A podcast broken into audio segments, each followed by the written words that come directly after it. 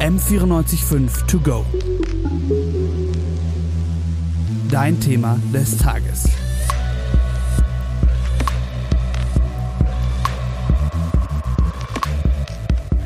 Impotenz, Hormone und Unfruchtbarkeit. Das sind Mythen, die häufig rund um Impfungen entstehen und verbreitet werden. Jetzt zum Beispiel auch bei der Corona-Impfung. Aber kann das überhaupt sein, dass ich durch die Impfung unfruchtbar werde? Um es mal kurz vorwegzunehmen, nein. Es gibt für eine mögliche Unfruchtbarkeit nach der Corona-Impfung keine wissenschaftlichen Nachweise. Trotzdem werden die Mythen häufig ernst genommen.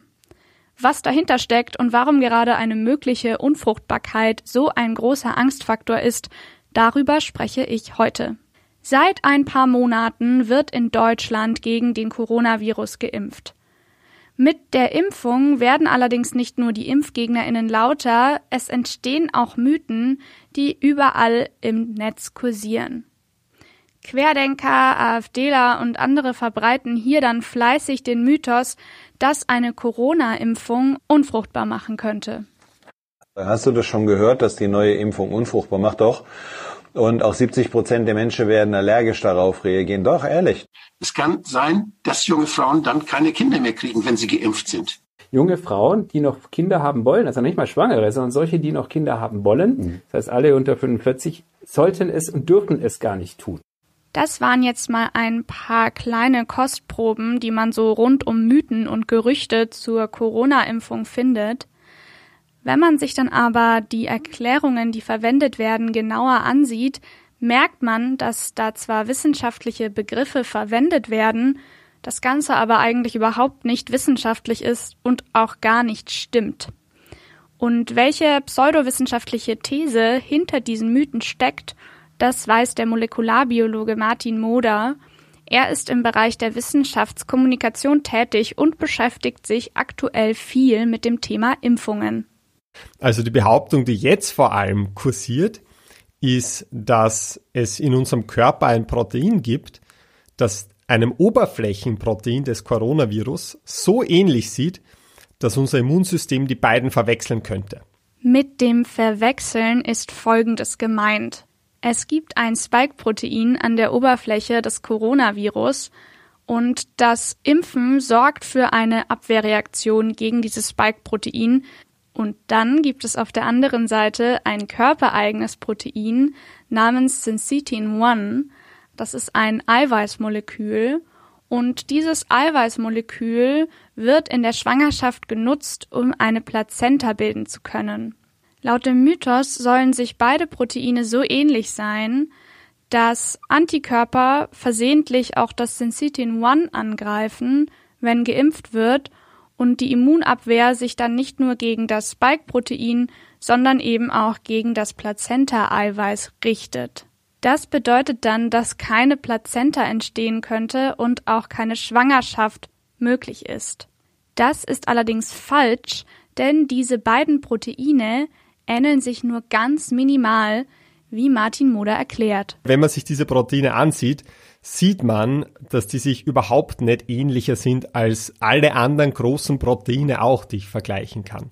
Ja, also man kann jetzt zum Beispiel hergehen und sagen, äh, ich schaue mir die Ähnlichkeiten an zwischen dem Syncytin eins und einem Rhinovirus, also einem häufigen Auslöser von Schnupfen, und sehe, dass die sich eigentlich noch ähnlicher sind. Eine sogenannte Kreuzreaktion des Impfstoffs ist also eher unwahrscheinlich.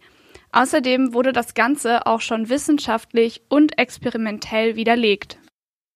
Und mittlerweile hat man auch schon Studien gemacht, wo man einfach geschaut hat, Leute, die Antikörper gegen das Spike-Protein haben, reagieren diese Antikörper irgendwie verstärkt mit diesem Syncytin eins und das tut's einfach nicht. Außerdem würde das Ganze insgesamt ja auch bedeuten, dass eine Corona-Infektion an sich unfruchtbar macht, was ja nicht der Fall ist.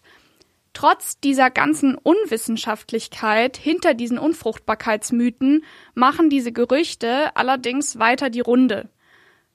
Häufig wird auch damit argumentiert, dass Schwangeren eine Impfung nicht empfohlen wird. Das hat allerdings einen anderen Grund. Das liegt einfach daran, dass wenn ich ein neues Arzneimittel zulasse und ich mache diese Zulassungsstudien, diese klinischen Studien, dann ist es ganz normal, dass sich Schwangere nicht gleich am Anfang in diese klinischen Studien mit einschließe.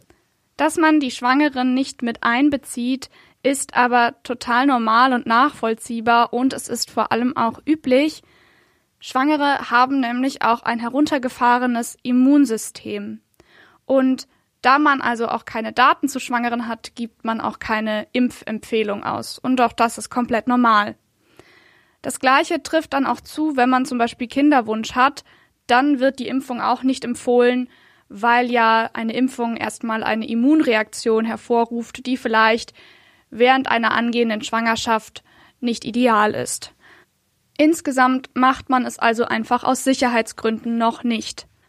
Aber gerade bei Mythen und Gerüchten ist es natürlich viel leichter, Angst zu verbreiten mit Behauptungen, die nicht stimmen, als sich wieder kritisch mit diesen Behauptungen auseinanderzusetzen und das wieder zu berichtigen. Und was Impfungen und Unfruchtbarkeit angeht, sind Unfruchtbarkeitsmythen auch überhaupt nichts Neues. Also prinzipiell so Unfruchtbarkeitsmythen rund um Impfstoffe gibt's eigentlich schon seit sehr langer Zeit. Also das ist jetzt gar nichts Neues. Äh, zum Beispiel äh, bei der Polio-Impfung zweitausendzehn ist dieses Gerücht verbreitet worden. Bei der Tetanus-Impfung zweitausendvierzehn ist dieses Gerücht verbreitet worden. Und äh, ja, was die halt immer gemeinsam haben, ist, dass sie sich halt natürlich nicht bewahrheiten. Die Frage, die ich mir dann gestellt habe, warum schlagen solche Mythen so ein? Warum werden solche Mythen überhaupt in die Welt gesetzt? Warum wird mit Unfruchtbarkeit argumentiert? Und warum verunsichert das so? Deswegen habe ich mit der Psychologin Susanna Kusures geredet. Sie betreut Menschen mit unerfülltem Kinderwunsch und weiß, warum die Angst vor Unfruchtbarkeit so drastisch ist. Weil sozusagen die Menschheit will und soll sich fortpflanzen. Und ich denke, das ist in uns, wie auch in allen anderen Lebewesen, auch genetisch angelegt, dieser Wunsch. Und der wird dann kulturell natürlich, ja, oder von der Gesellschaft auch noch verstärkt, weil die Gruppe, die Gesellschaft möchte sich ja erhalten. Außerdem ist es ja auch so, dass viele Frauen, jetzt nicht alle, aber viele auch sehr drunter leiden, wenn man keine Kinder bekommen kann, beziehungsweise wenn sie keine Kinder bekommen können. Also gerade dann, wenn nach mehreren Versuchen immer noch keine Schwangerschaft möglich ist. Unterm Strich sind die Frauen, die ich berate, haben die hart zu kämpfen, wenn äh, die Schwangerschaft so, wie sie das meinen, nicht eintritt und wenn sie ihre Fruchtbarkeit, ja, und weibliche Fruchtbarkeit heißt, ich kann schwanger werden, wenn sich das nicht erfüllt. Viele Frauen identifizieren sich also darüber, Kinder bekommen zu können und darüber hinaus ist es auch historisch so, dass die Schwangerschaft das entscheidende Merkmal ist, was die Frau vom Mann unterschieden hat. Wenn das dann also wegfällt, steht auch oft die eigene Identität in Frage. Ich habe oft Frauen bei mir, die sagen, wenn ich keine Kinder bekommen kann, dann fühle ich mich nicht richtig als Frau.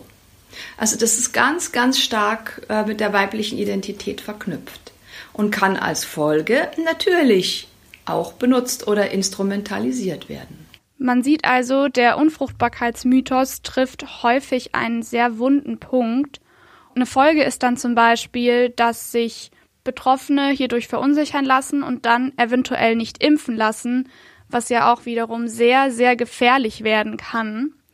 Hier ist es dann also gerade wichtig, eine umfassende wissenschaftliche Kommunikation von medizinischen Erkenntnissen einzusetzen, um diesen Mythen eben entgegenzuwirken, damit die sich dann auch nicht noch weiter verbreiten.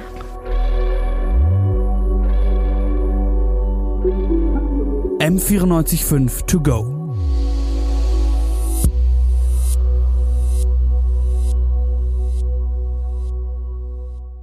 M vierundneunzig Komma fünf to go ist eine M vierundneunzig Komma fünf Produktion. Ein Angebot der Media School Bayern.